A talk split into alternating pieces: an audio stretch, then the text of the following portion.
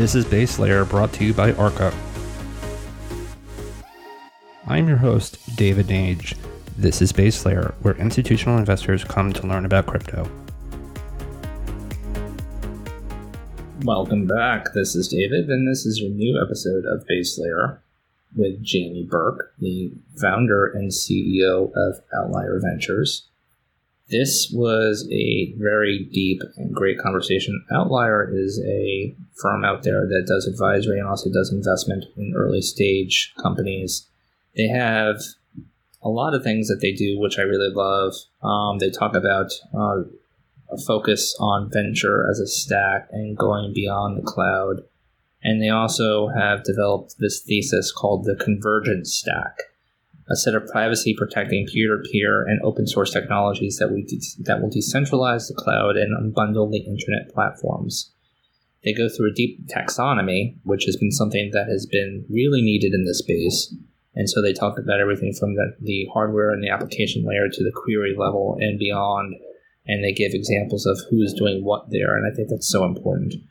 They also do a lot of research and they released a report about what's happening in terms of funding of different projects, which I thought was super interesting. And we actually went pretty deep on some different levels of conversation. Some people may like it, some people may not like it. Uh, but I thought it was important because we talked about beyond Bitcoin, that there is a world out there that think it's just Bitcoin and then that's it. And then there is a world that says, okay, Bitcoin is an amazing technological innovation, that it is incredibly important and it can obviously do a lot of good things for economies and for society.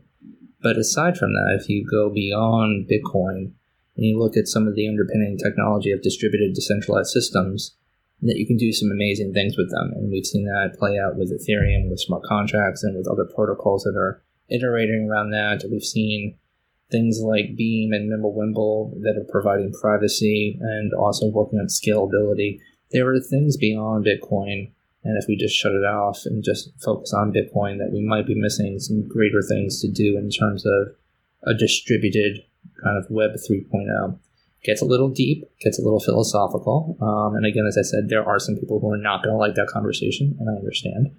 But I think it was a great conversation to have. So remember, nothing on Base Layer is investment advice. So please do your own research. And on the flip side, you're going to hear the conversation with Jamie. Enjoy.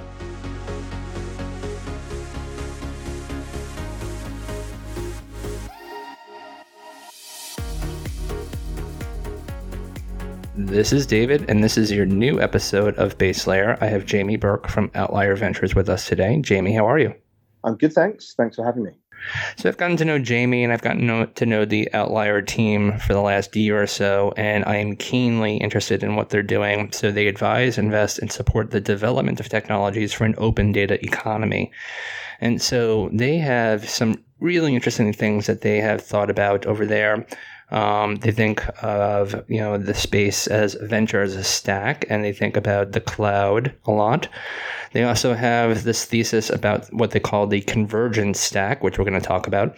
But before we get too deep into that, Jamie, if you could give us a little bit of a background about yourself and about Outlier, and then we'll go into lots of different questions and figure out what your special sauce is. Sure. So um, Outlier is uh, about just over five years old. Uh, we were Europe's first dedicated blockchain investor, um, maybe one of the first in the world. And um, as you say, over that time, we've kind of evolved our thesis and beyond just looking at blockchain in isolation, but uh, in something we call convergence, and in particular convergence stacks. So I guess we'll, we'll talk about that a little bit later. Um, my background prior to Outlier was um, an angel investor, and prior to that, uh, I worked in digital innovation, change management. I had a firm, I grew to about 100 people, um, working with blue chip organizations on um, digital transformation, change management, often actually not much change happening, but lots of thinking about it. And that was okay. They paid us. Um, and prior to that, uh, I originally started out working in kind of digital communications uh, during the whole Web 2 cycle. So uh, originally at WPP. And so, one of the things that we love to do on the show is get away from the kind of the when Bitcoin moment, as many people have probably heard me say time and time again. I'm not necessarily interested in the date, but in terms of the the what and the why. So, I imagine at some point in time you read the Bitcoin white paper or you found yourself, you know, looking into blockchains and you had the epiphany that many of us have and some people are starting to have recently. And so what about the underlying technology? And we'll talk obviously about the convergence stack and some of the other theses that you have there, but what about the underlying technology at that point in time? What what what did it for you? What said, okay, I'm doing all these other things, but now I'm going to shift. I'm going to focus all of my time and energy professionally to do this? What what about that underlying technology? What about the features? What feature really kind of sold it to you?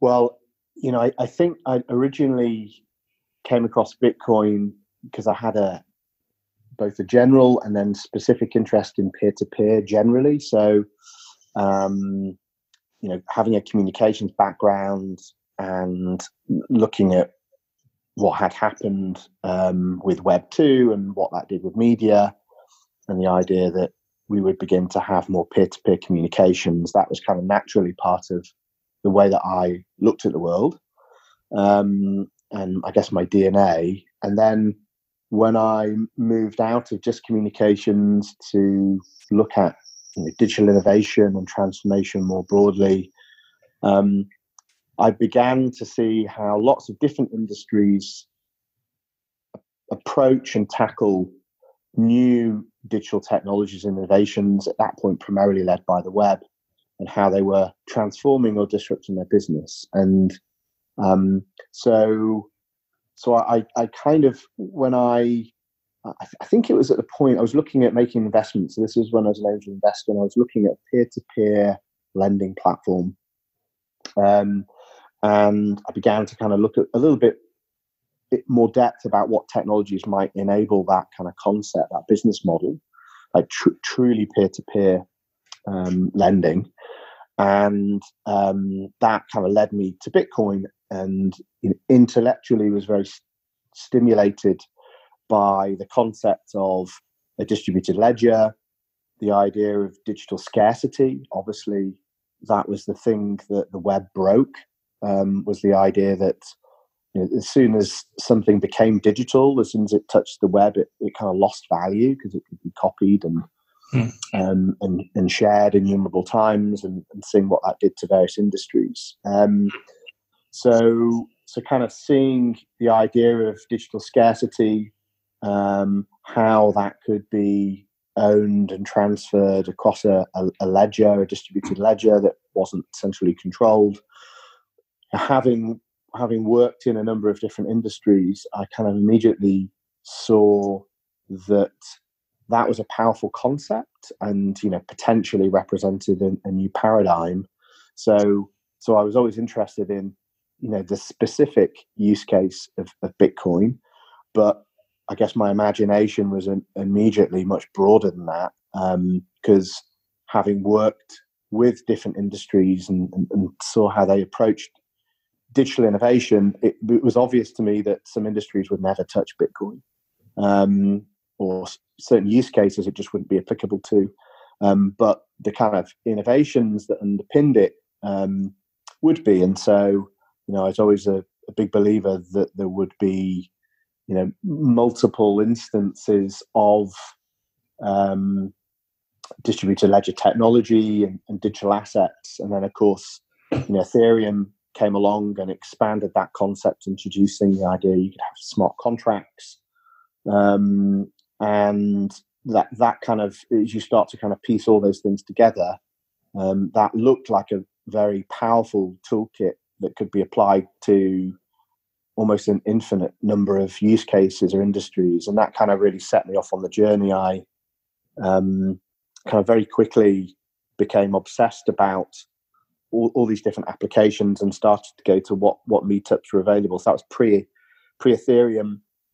Um, I think I went to the first Bitcoin conference in in London in Canary Wharf, and was really impressed by the kind of caliber of people that it had attracted, but also kind of aware that um, I wasn't necessarily part of that crowd. I mean, I, for starters, I wasn't kind of like a an ultra libertarian, mm-hmm. um, mm.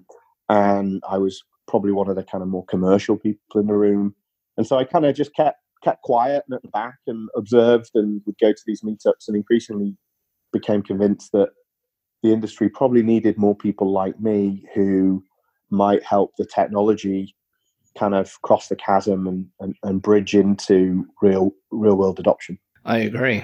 And uh, I think one of the running narratives that we've had on the show is that people like yourself and others coming from traditional finance or coming from more business development and building businesses that have crossed into this world are necessary um, because they they know that there's a path, they know there's a roadmap. Um, some may not necessarily like it, the ones that have been in this thing since day one because they had specific visions and they had specific endeavors. But if this is to get to the entire world's population and to really make a difference and to change society and change economics, we need people like Jamie, obviously, who have the experience to really bring these things to fruition. So I applaud you for that. So moving to the philosophy of Outlier. So there's a focus on venture as a stack. I want you to explain what that means. And then going beyond the cloud. So if you could discuss those two philosophies of OV, that would be great. Yeah. So probably a couple of years in um, to Outlier, I think at that point we'd spoken to over 1,200 blockchain startups from all around the world uh, with all kinds of crazy ideas. And, and, like most startups, you know, that the large majority are pretty rubbish and uh, uh not likely to see the light of day. But you know, they're all kind of conceptually saying, "Well, okay, we're going to apply um, the technology or a certain configuration of these innovations to a particular industry, part of the supply chain, value chain, and whatever. Um, and we became increasingly convinced of two things. The first thing was that whilst many of those use cases were conceptually possible, I mean, you know, bear in mind this was kind of just as uh, Ethereum was in its nascency, um, and you know, you, you try to do anything with it, and you you break it. And the kind of my co-founder was a CTO, so from from the very beginning, we were getting applied learning, we were playing with the technology um, in order to kind of get that first-hand experience of what could what could realistically be done today and how f- far away many of these use cases might be. So we had an acute understanding of just how nascent this technology was, um, and therefore how far away most of these use cases were. And so the first thing we became convinced of was that there was a huge amount of infrastructure that would need to be built first before any of that was going to be possible. And so, um, you know, we've always been very focused, uh, the protocol layer, whatever you want to call it, you know, foundational infrastructure that is going to enable, which will comprise of a combination of technologies that is going to enable this kind of decentralized web or Web3 vision that, that we all share. Um, within that, we we began to see increasingly that there were technologists from other domains entering the blockchain space uh, to leverage its innovations and technologies to solve for problems um, within their own domain. So, um, AI, IoT, and kind of big data. Um, so, you know, the, these were people like Trent, um, Big Chain DB, originally Ascribe, then BigchainDB, and, and, more recently Ocean, Ocean Protocol, which we subsequently invested in, but also players like IOTA who were you know looking to um, solve for particular technical challenges within IoT and industrial IoT, and the machine to machine economy. Um, so we, we kind of became convinced that what was most interesting was infrastructure um, that would enable that Web3 vision, but that Web3 increasingly would be a combination of DLT, IoT, machine learning AI.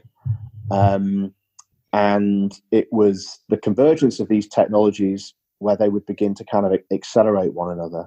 So, kind of our vision for that Web3 was not just decentralized, but uh, automated and increasingly autonomous. Um, and the users or the stakeholders of these systems weren't necessarily going to be people. So um, they were more likely going to be machines or you know bots, uh, kind of digital agents or representatives that would carry out economic activity on our behalf. And um, you know that's not such a big leap when you think about what the internet even is today. Right. Um, there are more devices connected to the internet than people. Half of all web traffic is from bots. Half of that is from what is class- classified as um, malicious bots. So, you know, the internet and how value is exchanged is all is already uh, you know, people are a shrinking component of this. Um, and so, and it was our belief that if you were able to center the individual and the individual's interests the individual as a user um, and their interests at the center of that paradigm rather than the platform um, owned by a, a, corporation, then we people would become increasingly more comfortable in devolving economic activity and work to digital representatives because they could be sure that they're representing their interests. Mm-hmm. So, you know, we, we this was kind of our um, vision. We called it the convergence ecosystem we wrote a paper on it probably three years ago now um, with what was our kind of third um, team member, Lawrence Lundy, who's our mm-hmm. head of mm-hmm. research. Um, and we've kind of evolved that ever since iteratively. It's kind of become the, the, the thesis through which we've invested. We, we've kind of seen it manifest in the world around us. Right. Um, and um, we've now kind of evolved that into what we call um, the convergence stack. Mm-hmm. But but at, at, the kind of heart of the convergence thesis was the idea, and we didn't necessarily. This wasn't immediately clear at the time, but you know, over the last two years, it, it's kind of evolved that what that represents as a paradigm shift is um, a move away from uh, the cloud platform model that dominates the web at the moment, where right. we have um, a handful of platforms um, that have achieved planetary scale through the cloud mm-hmm. um, uh, uh, infrastructure, and that's kind of given it economies of scale, um, where we've we've ended up with you know, platform monopolies that have become data monopolies that have become AI monopolies, and that's mm-hmm. kind of the ultimate existential threat um, is that these platforms uh, have built up such an advantage through an AI advantage through uh, sheer volume of data that increasingly whole industries are becoming reliant on them now for cloud AI solutions. Mm-hmm. So that was kind of the, the, that was the narrative. That's that was what we were speaking to. Right. So I think people out there everyday people, not technocrats. And that's a phrase I'm using more and more these days because there are people like you and I in the space that have always spent thousands of hours trying to understand this technology and get very intimate with it. Um, but then there are people who just use their phone and they expect things to work, and they don't necessarily think about the the ones and zeros, the binary code. They don't think about the infrastructure behind that. They send an email and they just you know put the recipient's address in they send it off and they don't realize that, that it's on a protocol and that it's an interweaving kind of system of servers and relayers and all the other things that happen, you know, basically within light speed. Um, and so I think what we're seeing right now is that as we are looking into, you know, Web 3.0 um, from 1 to 2 to 3 now, I think people are starting to have this awakening because 2.0, especially 1.0, have shown to have weaknesses where major conglomerates can start to own those stacks and then they can start to own our digital selves. They can provide us free access to you know systems like email and maps, et cetera, et cetera. But then in return for that, they get to mine all of our data. They get to know where we are. They get to understand our purchasing regimens and all the other things that happen. And so there is this period right now, and I think it's really interesting because I know that you're overseas in the UK about in that, you know, with GDPR, with this emphasis on privacy again, that things like that are starting to matriculate, that people and countries and sovereign regimes are starting to really kind of get back to privacy. And so yeah with the Convergence Stack, the Convergence Stack is a set of privacy protecting peer to peer and open source technologies that will decentralize the cloud and unbundle the internet platforms. And so that is a major, as you as alluded to, that is a major kind of driver of the way that you guys think about the world and about how you invest and advise different projects in the world. So it goes from, and this is this can be found on Outlier's website. Uh, we'll give you that at the end but it goes from hardware to distribution, routing, verification, interfacing, and application. So if you could just kind of unbundle that, there are different pieces of that, and kind of give us yeah. the roadmap of how you guys have broken that down. Yeah, absolutely. So I'll start at a macro level and I'll kind of work down to some of the specifics of the stack. So, um, you know, when we when we talk about Web three, we call it Web three or the decentralized web what we're really saying is a peer-to-peer web and you know obviously that was the original vision for the internet and and the web um, but because of some design choices uh, largely driven by you know kind of political beliefs primarily libertarian beliefs we created these evolutionary niches for the platform monopoly to kind of emerge. And so um, as you as you say, increasingly now uh, this is becoming part of the public consciousness that that is somehow, be it anti-competitive, be it intrusive. Um, you know, there are trade-offs to this like wonderful convenience that we've we've um, been given by by these platforms.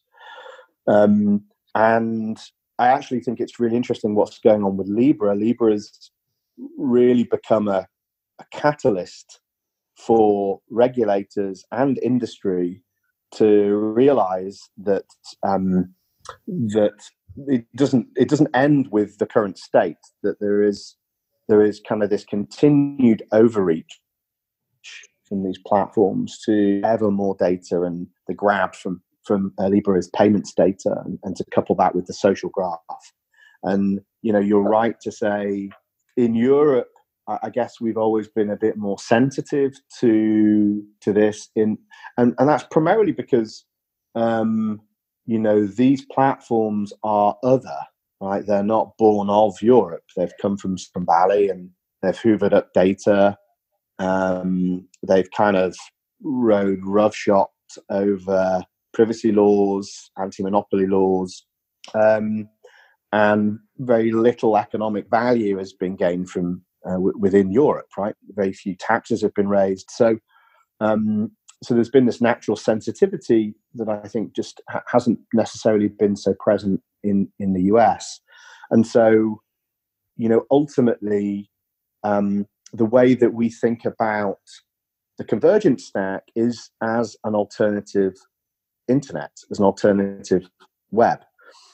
Um, and so, you know, as, as, you said, the internet is more than just uh, a ledger, right? So, if you think about the internet in terms of its various layers, um, going from hardware and hardware processing, hardware storage, and hardware networking, you know, you move upwards to the distribution layer where you're looking at storage um, networking. You've then got routing, scaling, databases, bridges, verification around authentication, query, compute. You've then got middleware, APIs. You know, there's so many layers to the internet, and um, the idea of a ledger is just kind of one part of that, which is why for us to look at DLT in isolation, not in the context of the internet itself, really kind of uh, misses the trick. It's kind of a disservice to the innovation.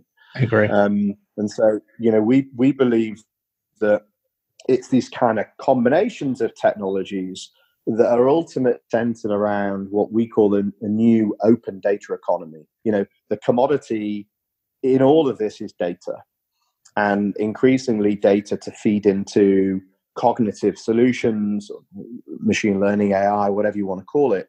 You know, the ability to automate and increasingly have more autonomous systems. So the question is, in the current paradigm, where does that commodity, where does that data go?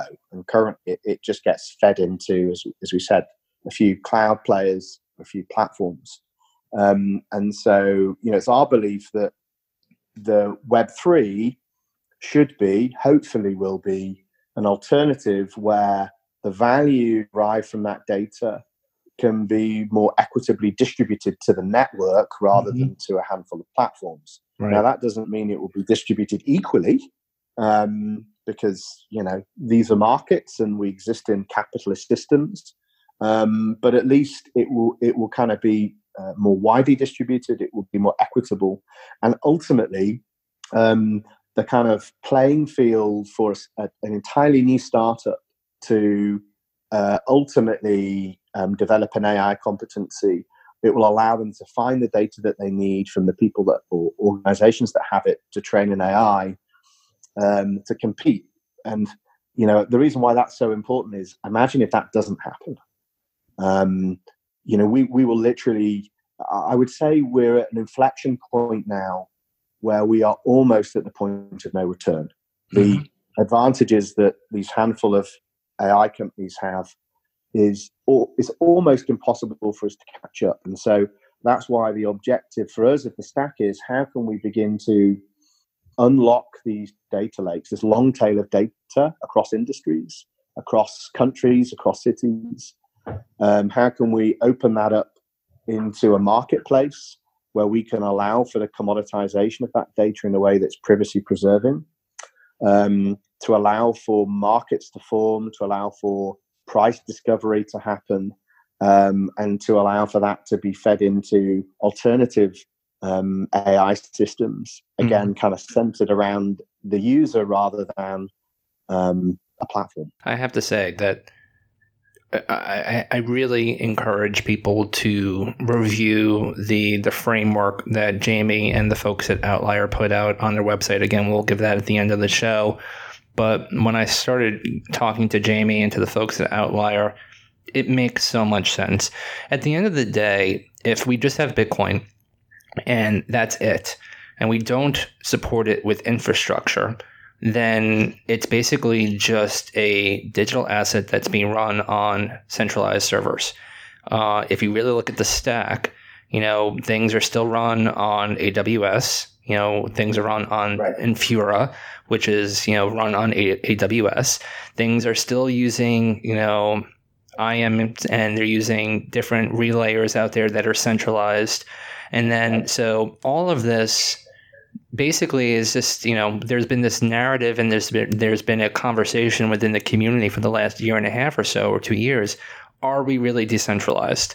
And at the end of the day if we do not support the things that Jamie and the folks at Outlier are, are, are suggesting in terms of supporting the stack, the entire stack, from the hardware level all the way to the application layer in the middleware, then we really don't have anything special. And so I completely agree with that. So moving on. Um, you guys have also started to do some really great research and stuff that I've actually been citing uh, publicly out there. So I want to talk a little bit. I want to talk a little bit about that, um, and then I also want to talk about some of the awards that you guys have won. You've won. That's you know I think you've also uh, you, you, there could be some fun there too.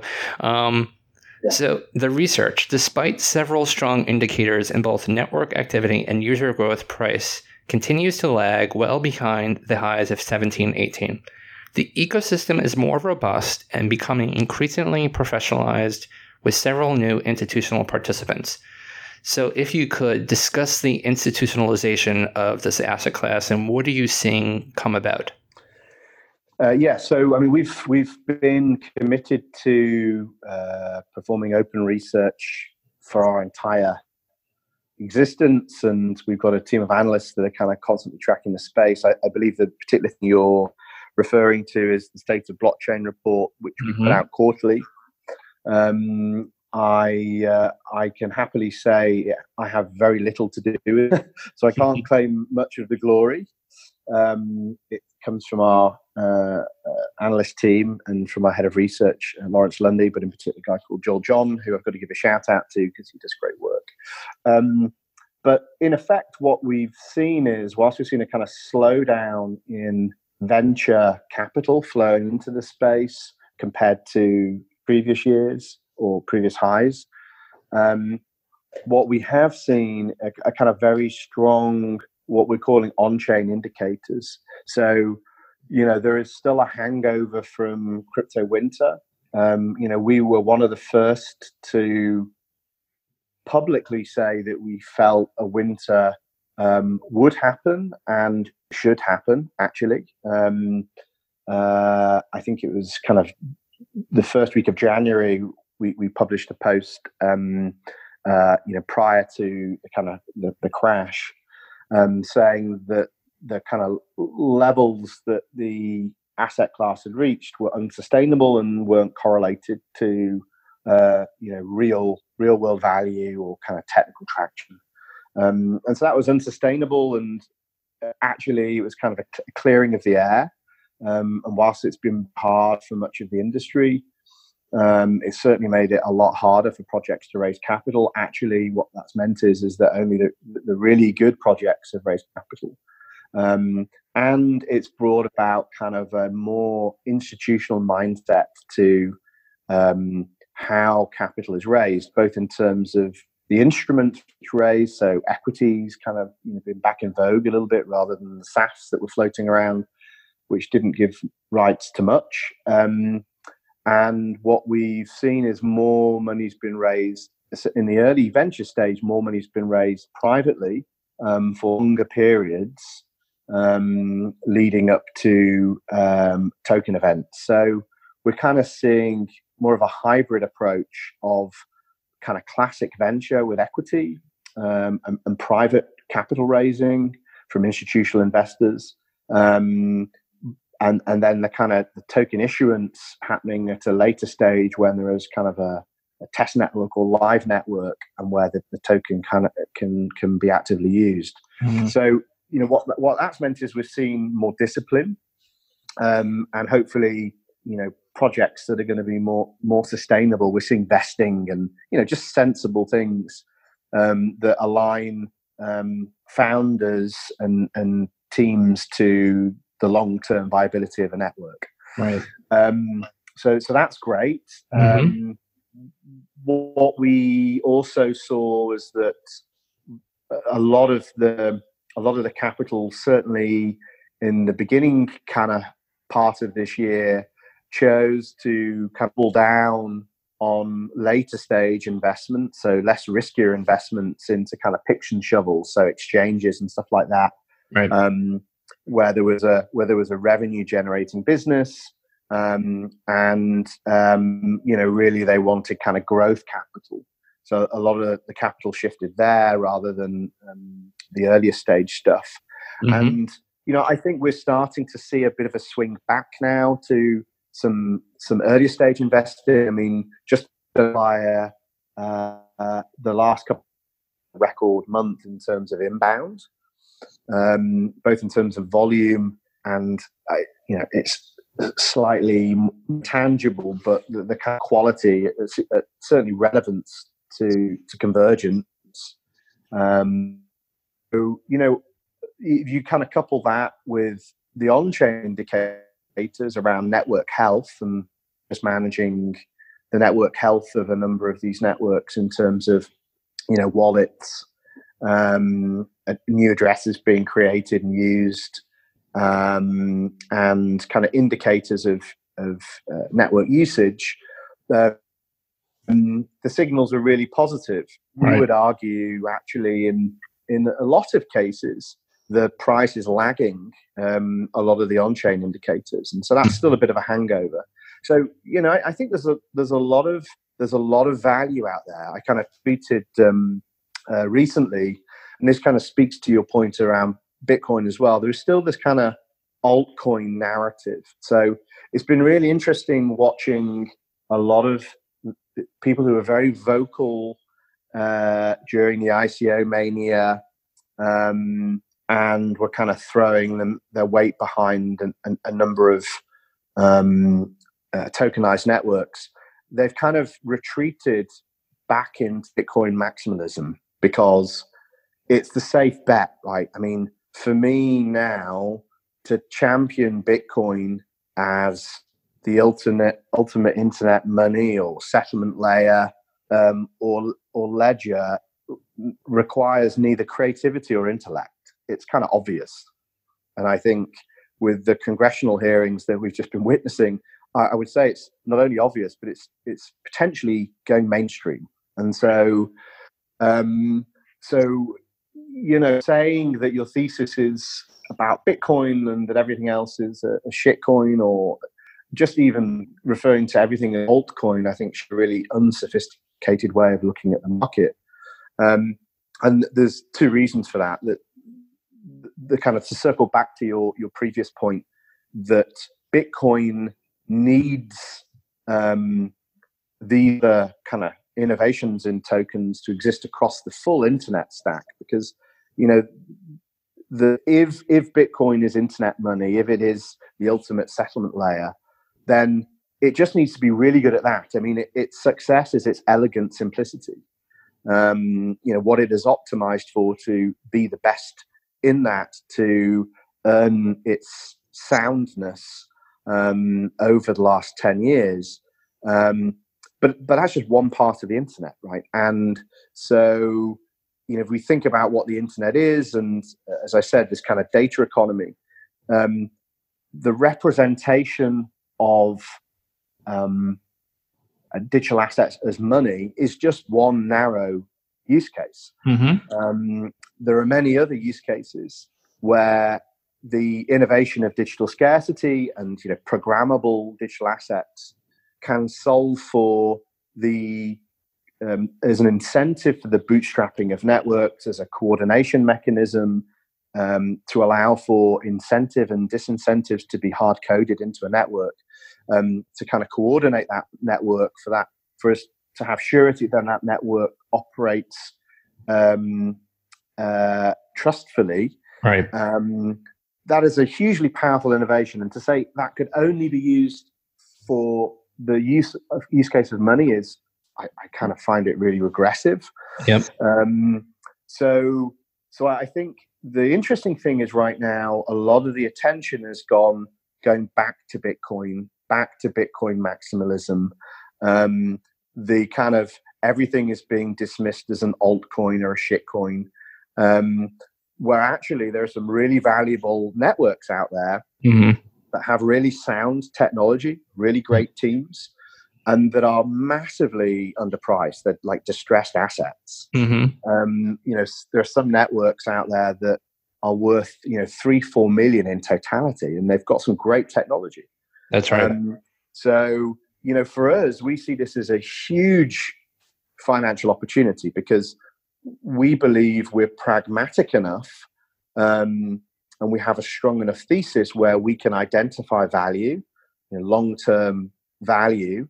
We can identify networks that are underpriced. We can assess their technology. We can assess their token design. We can speak to their team.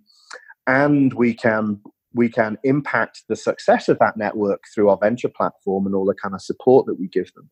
Mm-hmm. um, in order that we can make them you know billion multi-billion dollar networks. Right. Um, yeah. So i have to say that you know i didn't necessarily intend on this but you were hitting on a lot of and i think uh, I, I full and fair disclosure i sent out a tweet this morning that kind of highlighted some of the things that jamie is is kind of talking about right now. Whereas bitcoin was given to us in the white paper in 2008 and 2009 however if you really look at the the chronologically, you know, the, the history, the the taxonomy and the history of Bitcoin, that went over 40 years of cryptography and distributed system work academically, uh, commercially. And so all of those pieces weren't just Bitcoin. We were given iterations around, um, you know, Byzantine fault tolerance. We were given, you know, things around the early parts of zero knowledge proofs we were given pieces of hash time locks. We were given pieces that were not just for Bitcoin. We were given pieces that have been used in other systems that can create things in addition to a transactional layer like Bitcoin, where we can have computational work, which is what we're talking about today. Is that the world, if we are just going to have Bitcoin, then, you know, well done, you know, congratulations, pat on the back. But there is more than just Bitcoin and there is more than you know what we can do with the technology and i firmly agree with jamie on that while i know that some of the the maximalists out there will disagree and they may not like what I'm saying. I'm sorry. It's it's the truth. If you really kind of open your eyes, Bitcoin is an amazing, amazing technology. We all love it. It all brought us into this world. Um, obviously, it can displace gold and displace a legacy asset that our kids and our and our kids' kids will not really have an understanding of and it will do an amazing job of, of store value but there is more to this world than just computate than just transactional and just kind of store value.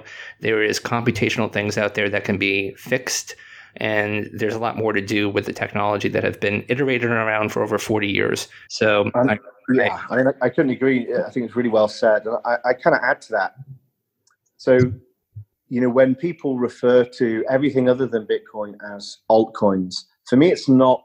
And of course, like with any any startup ecosystem, there's lots of rubbish in there, right? You know, especially when the innovation is, you know, the ability to print uh, digital assets.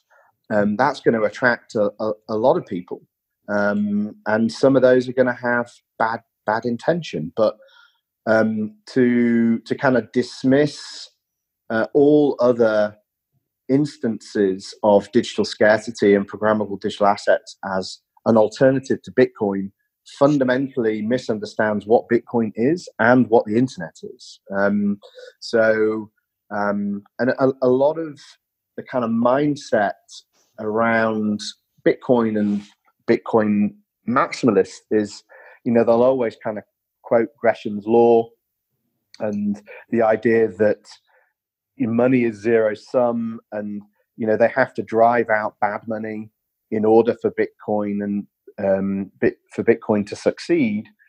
Um, and that that might be true for the the specific instance of of money of a digital you know internet money.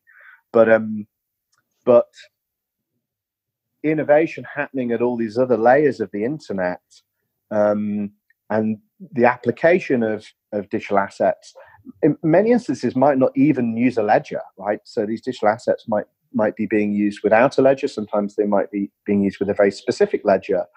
But that doesn't mean uh, for them to be successful doesn't mean that bitcoin can't be a trillion dollar asset um, as a consequence of it succeeding in a very narrow way a right. very foundational but narrow way.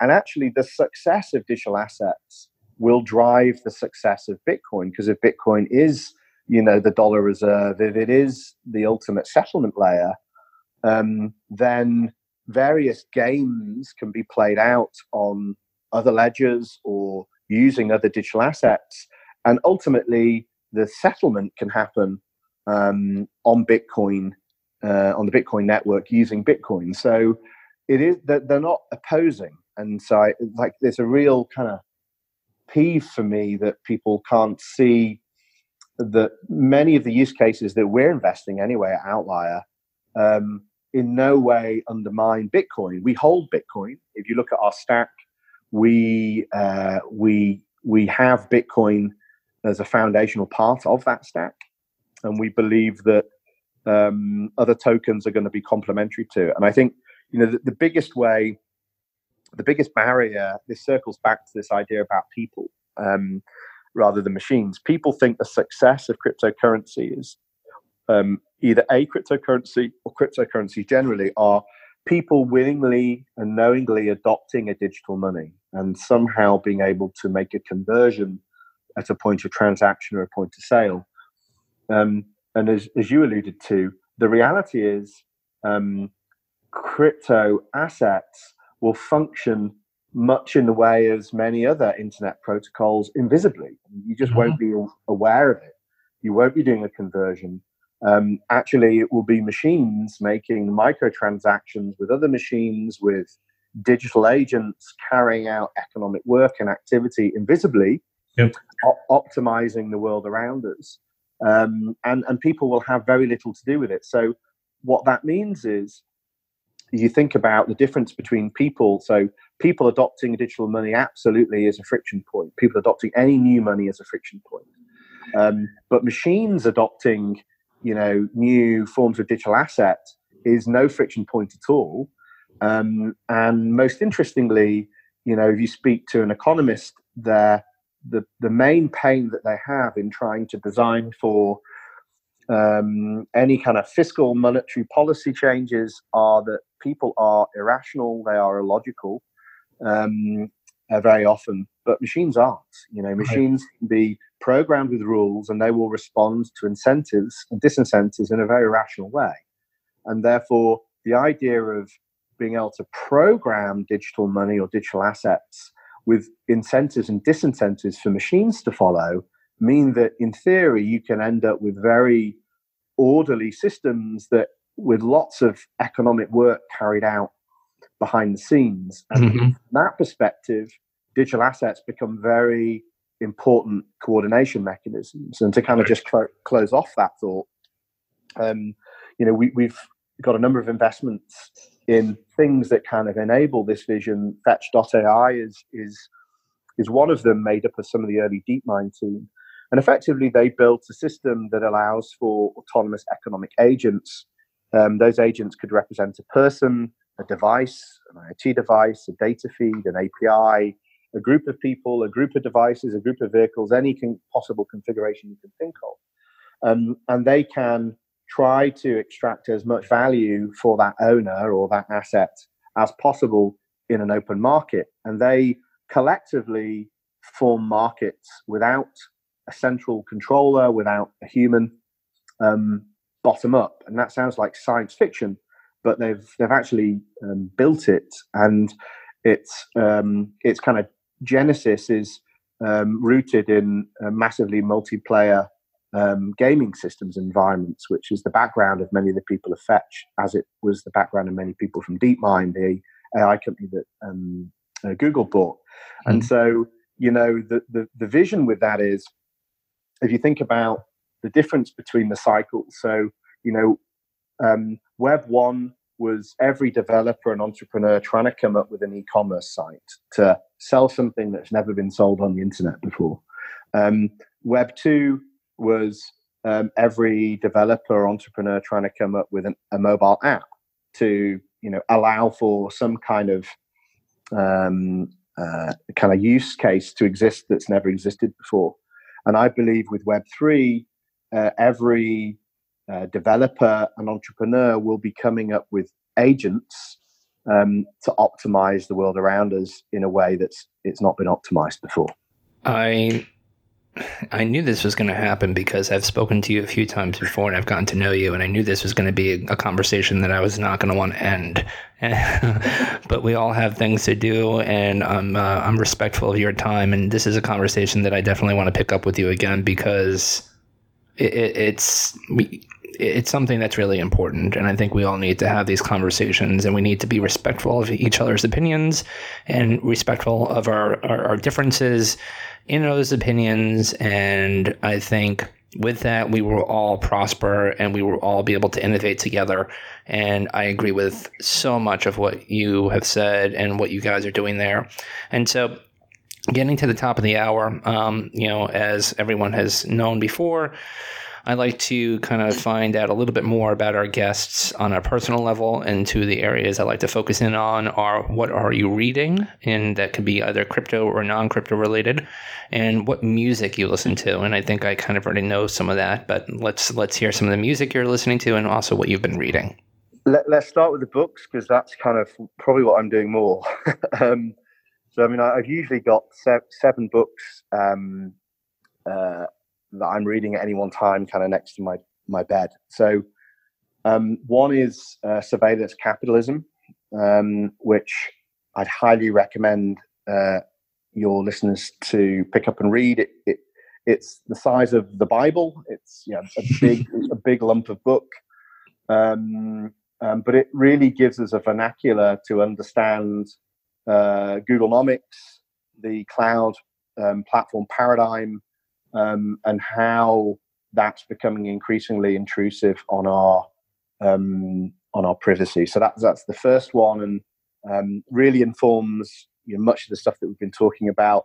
I'm also reading a book called The Stack. It's actually not about the convergence stack. It's about um, it's about uh, a kind of an, another configuration of the stack, again rooted in the cloud and the platform, but it actually looks at multiple layers, including uh, the Earth layer, um, written by a guy called Bratton.